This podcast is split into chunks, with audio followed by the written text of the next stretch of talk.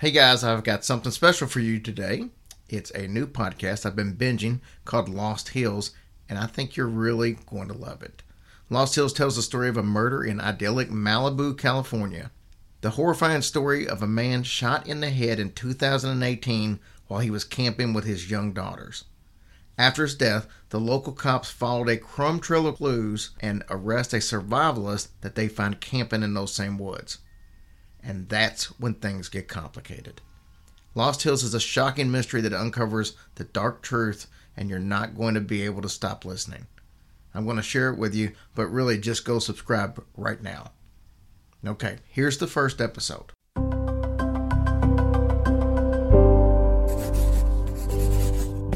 Pushkin.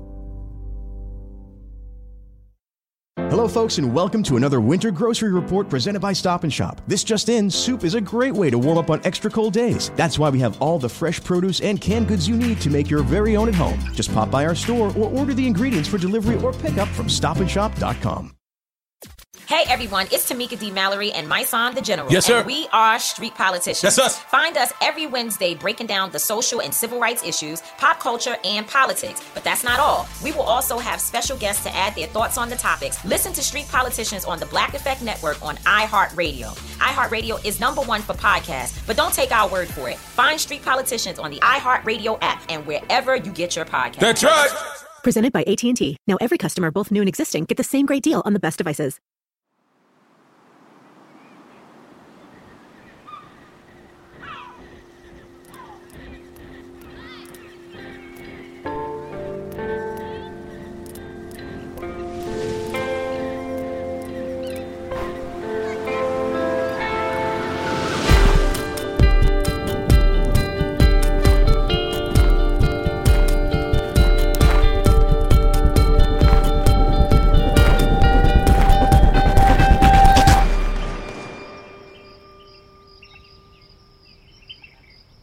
Mountain lions do their hunting in the dark, after dusk, and in the early morning hours, right before the sun comes up.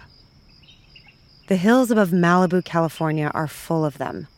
They're vicious predators, but they're so shy that the wildlife biologists who study them call them ghost cats. If you hike in the hills surrounding Malibu, you probably haven't seen a mountain lion, but one has almost certainly seen you. Hemmed in by freeways and an ever expanding suburbia, the mountain lions are stressed, half crazy. A few years ago, I wrote a story about them for The New Yorker, where I work. The people in Malibu were really upset, especially about a rogue lion known as P45, which was slaughtering pet alpacas and mini horses, seemingly for sport. There was a huge debate over who was to blame for these deaths a murderous lion or the people who had left their pets, unprotected, in lion country.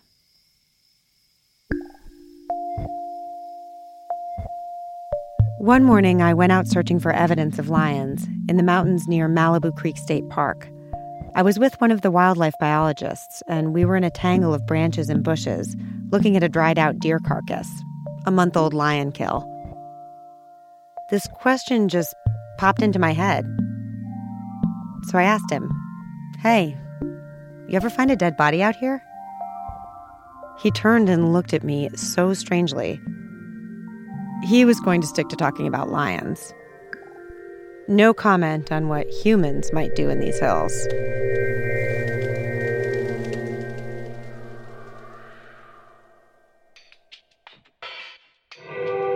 In my 15 years living in Los Angeles, I've logged a decent amount of time in Malibu. Sometimes reporting, but mostly just taking my kids for afternoons at the beach. You know Malibu. It's paradise. The ocean, the mountains, the honey colored light.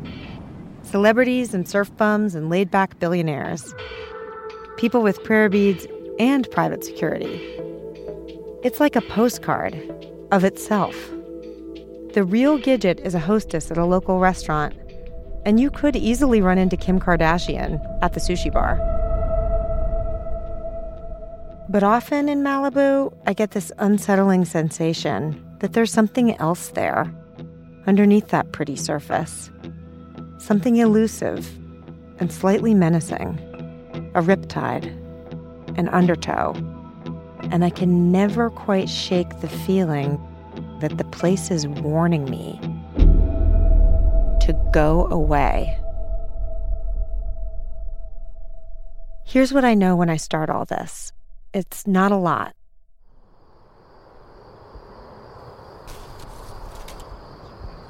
It was before sunrise, June 22nd, 2018, and the campground at Malibu Creek State Park was packed. It's an idyllic spot. Campsites are arranged in a ring around a large meadow dotted with oak trees. Jagged peaks zigzag across the open sky. It was four in the morning, still dark. Everyone was inside their nylon tents and RVs, cozy in their sleeping bags for a couple more hours. But someone was awake, watching, silent, undetected, slipping shadow like around the sleeping campground. He had a gun, and he fired it directly into one family's tent. Inside the tent was a man named Tristan Beaudette a brilliant young research scientist, 35 years old. He was sleeping beside his two little girls. The bullet struck his forehead, killing him. And whoever did it slipped away into the darkness. It's like a story that's meant to terrify you, playing on your deepest fears, a story you'd tell around a campfire with ghosts and murderers and things you can't explain. Except that this story is true. And once I heard it, I couldn't stop thinking about it. How did this happen? How does anything like this happen? In Malibu, of all places. But it did happen in Malibu. And as I'd come to find out, inexplicable, nightmarish things happen in Malibu all the time. Tonight, a mystery in Malibu. The driver found a man dead in a ditch along Las Virgenes Canyon Road. There have also been nine additional calls for shots fired. It was boom, boom, boom, boom. I just don't feel safe anymore. Breaking now, a homicide investigation. We do have a nude body, and it's still unclear exactly how it got here. It is a suspicious death. The human bones were just a half mile from the trailhead. We could possibly hear somebody screaming for help. Detectives tonight trying to figure out who he is and who killed him. I'll tell you what, they'll be standing with pitchforks outside Lost Hills Sheriff's Department. I said to her, I, I hollered down, Are you all right? And She said, I'm just resting, or something like that. Once she left, she just disappeared. I'm Dana Goodyear, and this is Lost Hills.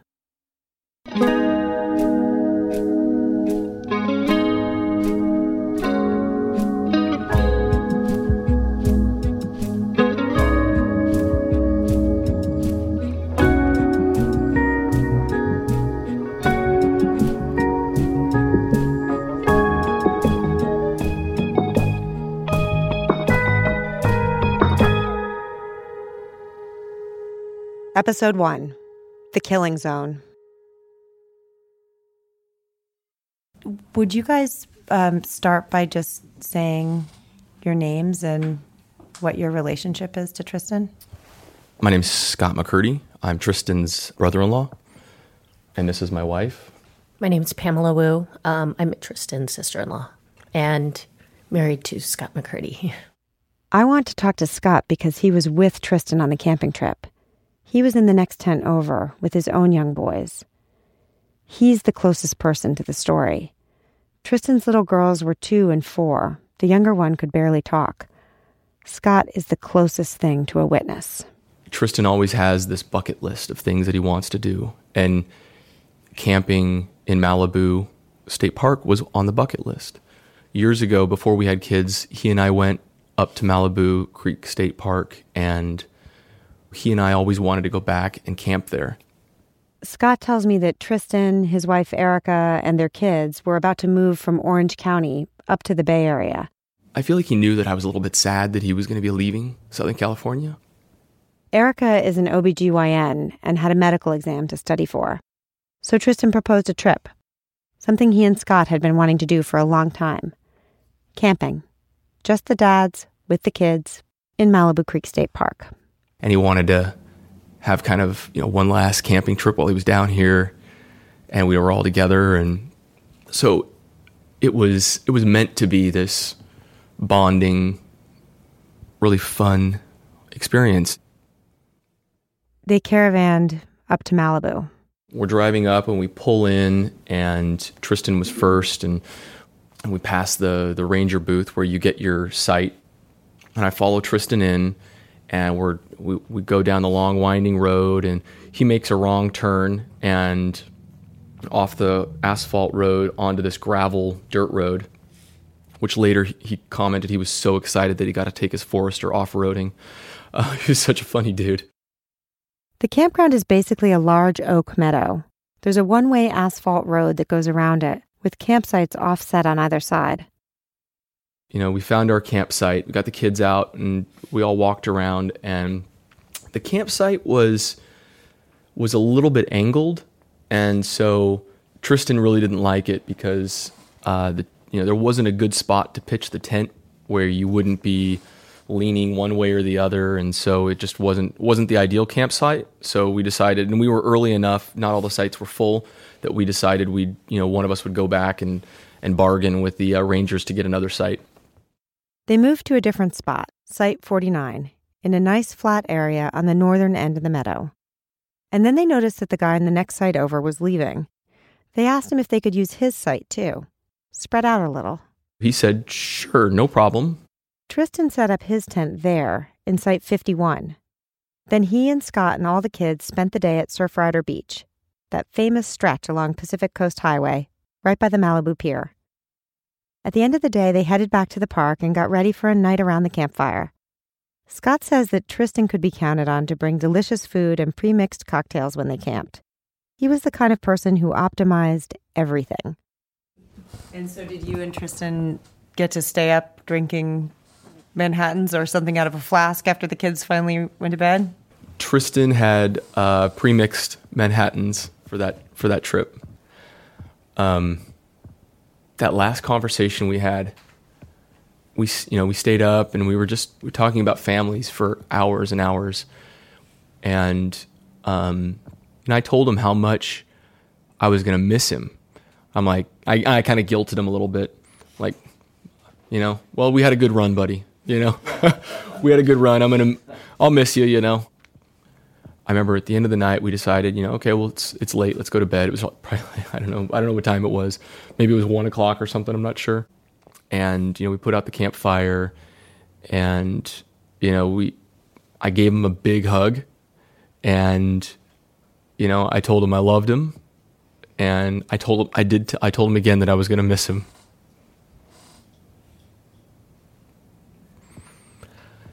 And it makes me sad, but so happy at the same time because at least I got that.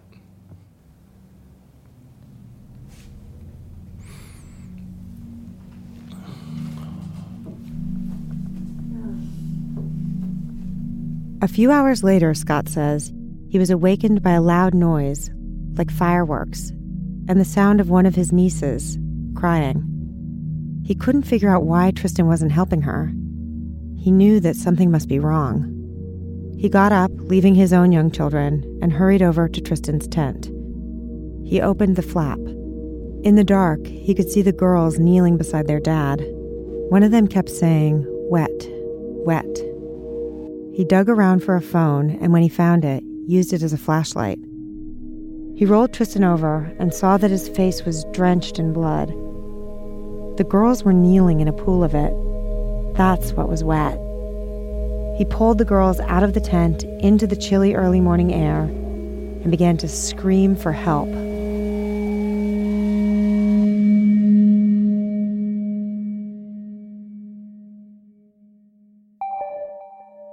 I've never investigated a murder before, but I'm assuming the autopsy will be filled with information. You know, leads I can follow that will get me started in the right direction. When the coroner releases it, I scour it for details. At the time of his death, it says, Tristan Beaudette was wearing a gray t shirt, blue shorts, and white socks. His face was unshaven. He had a little alcohol in his system, probably the Manhattans, and a little THC.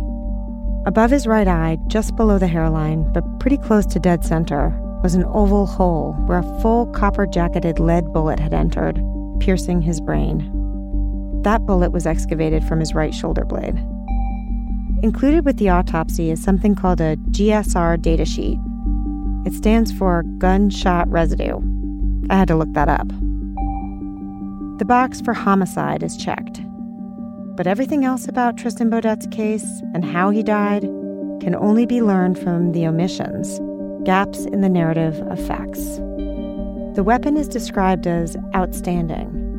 Make and model, unknown. Ammunition brand and caliber, unknown. Number of shots fired is left blank. How did the injury occur? The autopsy simply, opaquely says shot by another. When Tristan Beaudette was killed, rumors started flying around Malibu. Beaudette worked at a pharmaceutical company and had published research on vaccines. Probably he'd been targeted, assassinated by Big Pharma or the government. Or the perpetrator was a disgruntled park worker, possibly ex military. Or maybe it had something to do with the illegal marijuana grows that everyone knows are a problem in Malibu Creek State Park. But what Scott says, that they moved spots twice and ended up in a third spot, given by a nameless stranger, it just makes me think about how random the killing was. Scott was there. He was with Tristan the whole time, right up until they zipped into their separate tents. And he's baffled. For me, and I think for Tristan, campgrounds were a sanctuary. They were a place that you could go and you could let your guard down a little bit. The kids could play. You'd have fun setting up your camp and making dinner and just hanging out with the people you love. Do you think about Malibu differently now? Yeah, no, I, I, I definitely do. I mean, I think you've got just this this really great spot in the world where you should be able to go and enjoy nature and you just don't think that in a place so beautiful that you're going to experience something so evil. When I think about what happened to Tristan Beaudette, I always think about the thin wall of his tent. He probably felt so safe, nestled in beside his girls. He trusted nature. He wasn't scared. He had no idea what was out there or how vulnerable he was. Going camping anywhere, um, something could happen. You know, there could be there could be a bear, there could be a mountain lion. Those are kind of inherent risks in nature that you know they could be present, and you know if it happens, you know if if there's if there's a bear, you know it's the idea of that is really scary, right? But usually when there's something like that, I mean, it's posted. You know, you know what, you know that there's there are predators out there lurking, and so you maybe you keep your kids a little bit closer and you keep your kids a little bit safer that day. But you would never go to a campground where there was a known human predator. No, no one would ever do that. We did not know that there was this danger at this park. And had we known, we would never have put our children in danger. Never.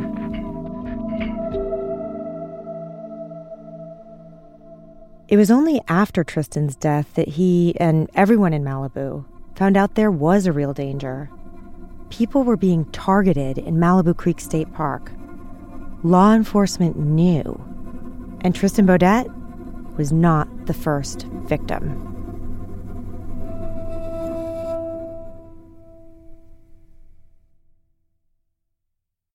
At Stop and Shop, we know that when you live in the Northeast, you're well versed in winter. There's the pre blizzard hauls of fridge and pantry staples. Let's get this bread. The double batches of hearty meals to make your weeknights easier. Dinner's ready. And the endless cups of cocoa to warm you up after a day of playing in the snow. But what you might not know is that this year you can order your groceries online for pickup or get them delivered to your door. Delivery! Which means you can stay warm and stocked up all winter long with Stop and Shop. Okay, time to set up this year's Easter egg hunt. Let me run through my checklist. Go to Stop and Shop to grab candy for the kids' baskets? Yep. Hide the tie dyed eggs from last weekend's crafternoon? Pretty sure my hiding spots this year are better than ever. Fun clues to help the kids find everything? Almost done with those. Don't forget, I just put that ham in the oven and some fresh asparagus on the stove to enjoy after the hunt is over. Sounds delicious. Looks like we're all set for a fantastic Easter. Celebrate Easter with everything you need from Stop and Shop. From 2016 to 2018, there was a series of shootings in and around Malibu Creek State Park. One person was injured, but no one died. These were near misses, six of them. I'm a thousand feet above Malibu in a helicopter with Tui Wright, a retired sergeant detective from Lost Hills Station. That's a small outpost of the Los Angeles Sheriff's Department, and it covers law enforcement for this whole area, from coastal Malibu to Calabasas and the miles and miles of wilderness in between. It's a beautiful area. It's a wild area with some rugged terrain. The sunsets are beautiful. Out there is Point Dume. Over by the beach, I can see a line of houses, shoulder to shoulder on the sand. They look like toys from here. It's some of the most expensive real estate in the world. You can see down there, that's Malibu Colony, that little peninsula of uh, homes there. Uh, quite a few rich and famous folks live there. We head inland, over the mountains, following Malibu Canyon Road. This is Malibu uh, Canyon going in here. The, the highway goes along the canyon. It's a major road connecting the beach and the valley. Something like 20,000 cars travel on it every day. Over in here is uh, some of the areas where like the Kardashians live and all of that kind of area. And there's Malibu Creek State Park. It's wild and pristine. Volcanic rocks, oak savannas, undulating grasslands. If you remember the opening sequence to the 1970s TV show MASH, where the helicopter flies past craggy green peaks, that's Malibu Creek State Park. But Sergeant Tui Wright sees something different. He sees the killing zone. Dana, I was, I'm thinking you might, want- just to keep it simple, we might start with the um, shootings and then move to the burglaries and then move to the capture since it happened that way and, and the capture route and the camp. I- Does that sound okay to you? That sounds like a great sequence. Sergeant Wright was in charge of search and rescue, finding hikers lost in the mountains below. His knowledge of this terrain put him right in the center of the investigation into Tristan Beaudette's death and everything that happened before and after it. Sergeant Wright asks the pilot, Pete, to take a lap over the park. Uh, Pete, maybe uh, a left bank there, and we'll go back over uh, towards Tapia. Below us is a picnic spot, Tapia Park, at the edge of Malibu Creek State Park. That's where, in November 2016, a backpacker named Jimmy Rogers was shot, hurt but not killed, while sleeping in a hammock slung between two trees. Near miss number one. Over here in this in the park, down in the campground there, is where um, the next two incidents occurred. Less than a week later, and about a mile away, in the campground where Beaudette was later killed, a man was shot at while inside his camper. Near miss number two. Two months later, in January 2017, there was another shooting in the same campground, this time at a couple sleeping in their car. Near miss number three. Let's talk about the highway shootings. Then, in the summer of 2017, the target seemed to change to moving cars driving along the canyon road. In the span of a few weeks, first a white Porsche and then a white BMW were hit with gunfire. Near misses four and five. Below us, on the park side of the canyon road, there's a hill, well concealed by bushes and trees. You can see the hill and the brush and the canopied trees come right up to the edge of the Yeah. uh, highway. Yep. Sergeant Wright's theory is that a shooter lay in wait, firing on approaching cars. it's a good elevated position where you have immediate cover and an, an immediate escape direction. The shootings in the park and on the Canyon Road were totally bizarre events, rhymes with no reason. They all happened at the same time, around 3, 4 a.m. Each one involved a single shot. But after near miss number five, things went quiet. 11 months passed without another shooting. Until June 18th, 2018. Early that morning, around 4 a.m., in the same area, a Tesla, a white one, was hit in the hood. Near miss number six. Even then, after 20 months of unsolved shootings, law enforcement didn't alert the public. The sheriff's department stayed silent, and so did California State Parks. There was no press conference, nothing was posted at the park, no information wanted flyer, not even a suggestion to remain vigilant. And four days after the Tesla was shot, Tristan Beaudette was killed in the campground. When you got the call that there had been a shooting at the campground, Yes. it wasn't out of the blue for you. I'm just putting myself in your shoes and thinking you must have had a sinking feeling because there had been a series of incidents leading up to that moment. Yeah, that's that. That is true, uh, and this Yeah. was our greatest fear that uh, this was a serial shooter, and that uh, eventually he would hit somebody and or kill them. He'd already hit somebody in the beginning. So he's saying that privately, law enforcement worried there was a potential serial killer at large. They thought he was looking for victims, and that Malibu Creek State Park and the Canyon Road were his hunting ground. While millions of people, oblivious of the danger, continued to visit the trails, spend the night in the campground, and travel on the Canyon Road. Even me. I took my kids to Malibu Creek State Park in early 2018. We walked the three mile loop to the rock pool. It's a famous swimming spot. And we checked out the teenagers jumping from the ledges. We talked about camping in the campground when it got warm enough. It's hard not to look back and wonder what if we had? After the Beaudette murder, the earlier victims, the near misses, went to the media. There was an outcry in Malibu as people began to panic about the canyon shooter. The campground was temporarily closed, but though no one was in custody, the rest of the park remained open, and there was still no sign posted about anything that had transpired there. Then, about a month after the murder, there was a rash of mysterious burglaries from commercial buildings near the periphery of the park. You want to uh, talk about the burglaries? Sure. Okay.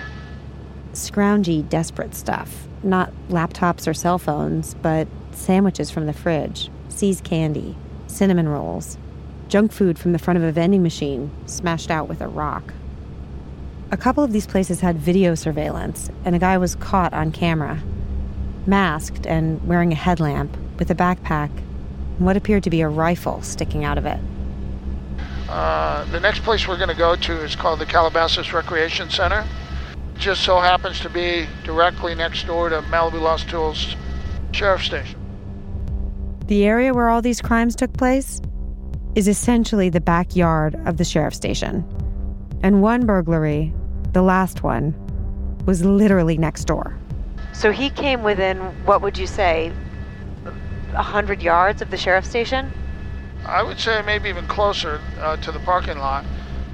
Sergeant Wright says he followed boot prints from the rec center's parking lot up into the dusty, desolate hills behind the sheriff's station.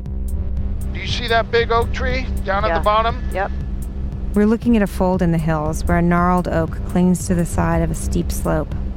The one furthest back towards the hill, the big one? Yep. I figured there was a camp here. Following Sergeant Wright's hunch, half a dozen sheriff's deputies returned to the site of the last boot print. As they trudged up and down hills in the bright sun, the only sound was a sheriff's department helicopter chuffing in the distance. But then, a deputy heard a strange clanging noise. echoing through the canyon.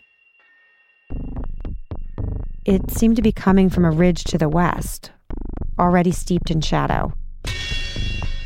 The deputy dropped to his knee and looked through the optic on his rifle. Zooming in, he saw a man. Saw the whites of his eyes, as he would later testify. Clean cut, early 40s, wearing all black, and a backpack with a rifle sticking out the top. The deputies jumped him right outside his camp. Of course, he tried to flee, uh, but deputies were on him real quick. Uh, search and rescue and Lost Hills Patrol immediately got their guns on him, and at some point he tossed the pack, and you could see the rifle sticking out of the pack.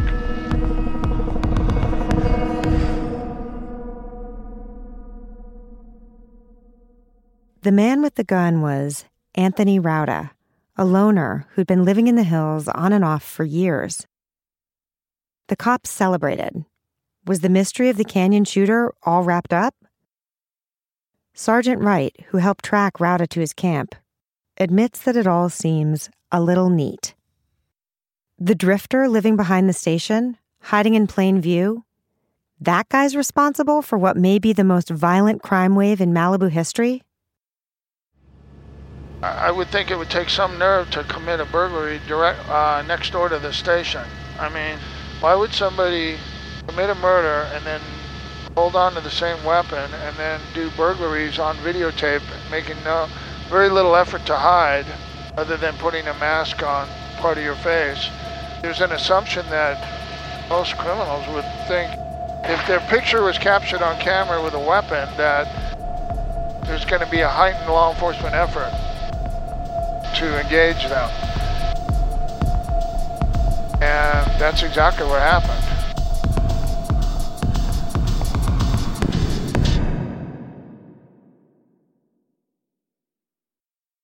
Hey, hon, it's snowing. Did you end up running to the store? Nope. I ordered grocery delivery from Stop and Shop instead. Oh, nice. That's new. What'd you get? Oh, you know, ingredients to try to make that takeout dish you love, uh, baking supplies for some cookie decorating with the kids, and giant marshmallows to make crazy cups of cocoa later. Okay, being snowed in just got a lot more exciting. This winter, find plenty of ways to shake that stuck inside feeling with Stop and Shop. All right, kids, gather round. Here are the details for this year's Easter egg dye extravaganza. I got some eggs from Stop and Shop, put them on the counter. Looks like they're just about ready for some color. And I made sure to grab some dye kits and extra decorating supplies so we can all get a little more creative. Nice, I love to see that. Now that we've laid the ground rules, everyone take their places and let's get ready to dye some eggs. Ready to get started? Yay! Get everything you need for a creatively fun Easter at Stop and Shop.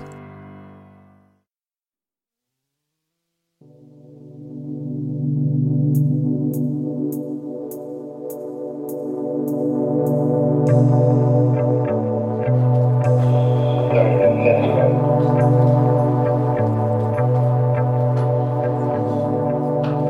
afternoon, ladies and gentlemen. Good afternoon.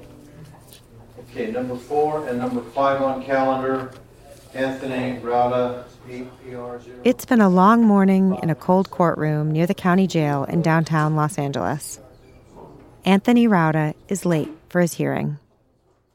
Officially, at this stage, the charges have nothing to do with murder. Rauda is in violation of the terms of his post release community supervision, meaning he's an ex felon. He hasn't shown up to meet with his probation officer for two years, and he's not supposed to have weapons or ammunition. The deputies who arrested him at his campsite say he had both. Unofficially, though, the charges seem to have everything to do with the killing in Malibu Creek State Park. Only a few hours after Rauda's arrest, the sheriff himself had a press conference at the Hall of Justice. That's department headquarters, downtown. And while they didn't quite say that Rauda was the suspect in the shootings or the murder, it was a big show. The captain of the Major Crimes Bureau, the Lost Hills captain, a top official from California State Parks. And now, Rauda's being held without bail. And there are two plainclothes detectives in the front row of the courtroom talking loudly about a fishing cabin. One of the detectives has long gray hair and a beard and is wearing shit kickers and jeans. The other, lean with sunken cheeks, sneers at me when I try to say hello. Later, I'll find out that the lean one is Detective Mark Donnell, and that the one with the shit kickers is a detective named Ty Barry. Complicated guy, a long and twisted history with the sheriff's department. Donnell and Barry are both part of the Major Crimes Bureau and worked the Malibu case.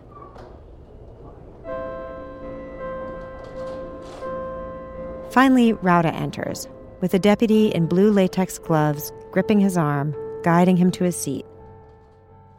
My first impression of Anthony Rauda is he's pale, library pale, an indoorsman, not the weather beaten, leather skinned survivalist I'd been expecting.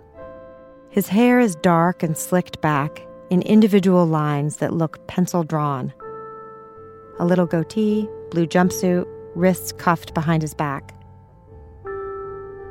He's separated from the rest of the courtroom by a plexiglass partition, but he has something he wants to say to the judge. You're welcome. Thank Excuse you, me, Your Honor. I'd like to speak. This would be over defense objection, and I would ask if anything could it be off the record. That's Rauda's public defender attempting to intervene. No, because I denied the uh, Faretta. And that's the judge, who looks exceptionally annoyed. I don't give a shit, buddy. I don't give a shit. I want to speak. You don't have a right to speak. I'm gonna Yes. fucking speak, but You speak through your attorney. No, I'm not gonna speak to. I'm not gonna cooperate with the public defender's office anymore. So that's that's the decision on that one. Rauda hurls himself against the plexiglass. You're a piece of shit, bitch. You're a piece of shit, bitch. Charge that, motherfucker. The bailiff calls for help, and a bunch of deputies appear. They kick all the reporters out, but they forget about the microphones that have been placed on a podium at the front of the courtroom. And that's when Rauda tells the judge to go fuck himself. Fuck you and your mama. I think my client is a little overwrought, having been in custody, and Fuck you, Your Honor. You understand that? Fuck you. He seems mad at everyone the judge, the DA, the bailiff, even his public defender, the one person who wants to help him. Don't come to see me no more, piece of shit. Rauda appears desperate, furious, trapped. He's thrashing about in the fluorescent light of this dingy, cold courtroom. He reminds me of the mountain lions. Hemmed in, stressed out, a dangerous ghost.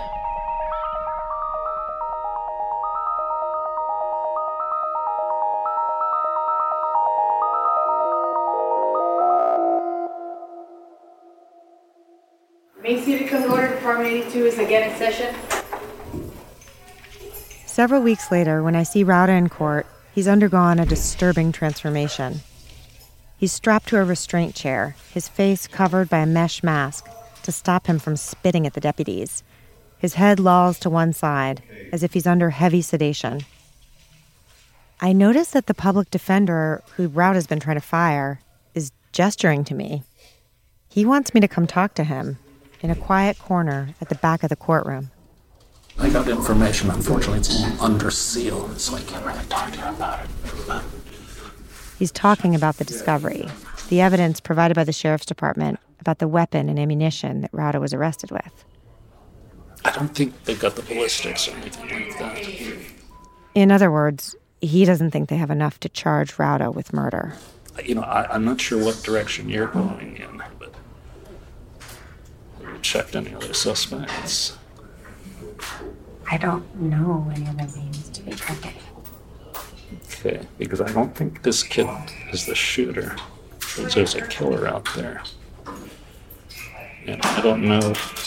I, I shouldn't even be guessing. I don't know what his family situation was. I don't know if there was any rivals. I don't know if there's anything else. Something wrong. This kid didn't do. He's crazy. There was so much pressure that they had to arrest somebody. I think they got the crazy guy. They probably want him in custody so that they can get the psychiatrist or somebody to like talk to him, get incriminating stuff. It's the only thing I can figure. Because if he's nuts, it's unfair. He believes that Rauda is a sacrificial lamb, meant to appease the agitated Malibu community. Anyway, just just between you and me. Okay. Watch your mouth.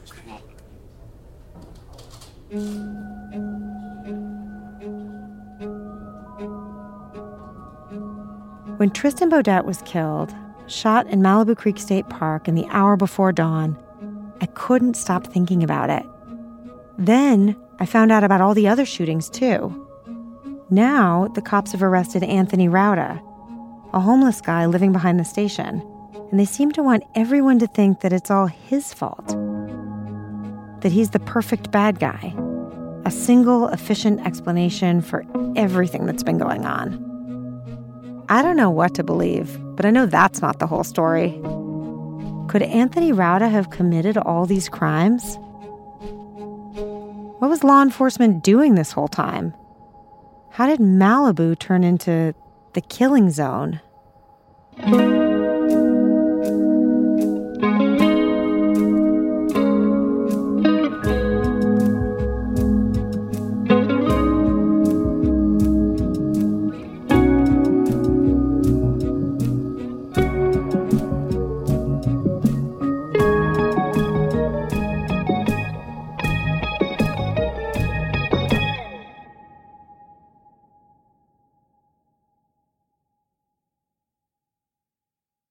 General Motors sees an all electric future and a world with zero emissions.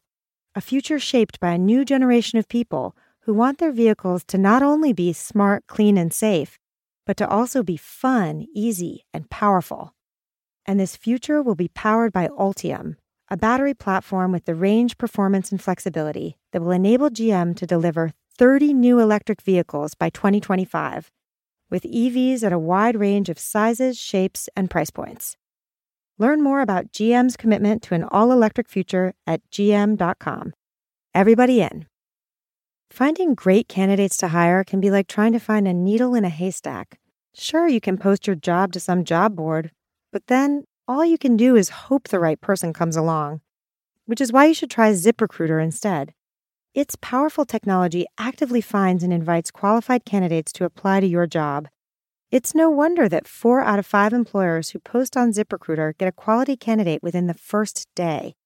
So while other companies may overwhelm you with applications to sift through, ZipRecruiter finds you what you're looking for the needle in the haystack. See for yourself. Right now, you can try ZipRecruiter for free at ziprecruiter.com slash hills. That's ziprecruiter.com slash H I L L S. Intrigued? It's a story with so many twists and turns you're not going to believe it. You can hear episode 2 by searching for Lost Hills wherever you're listening right now.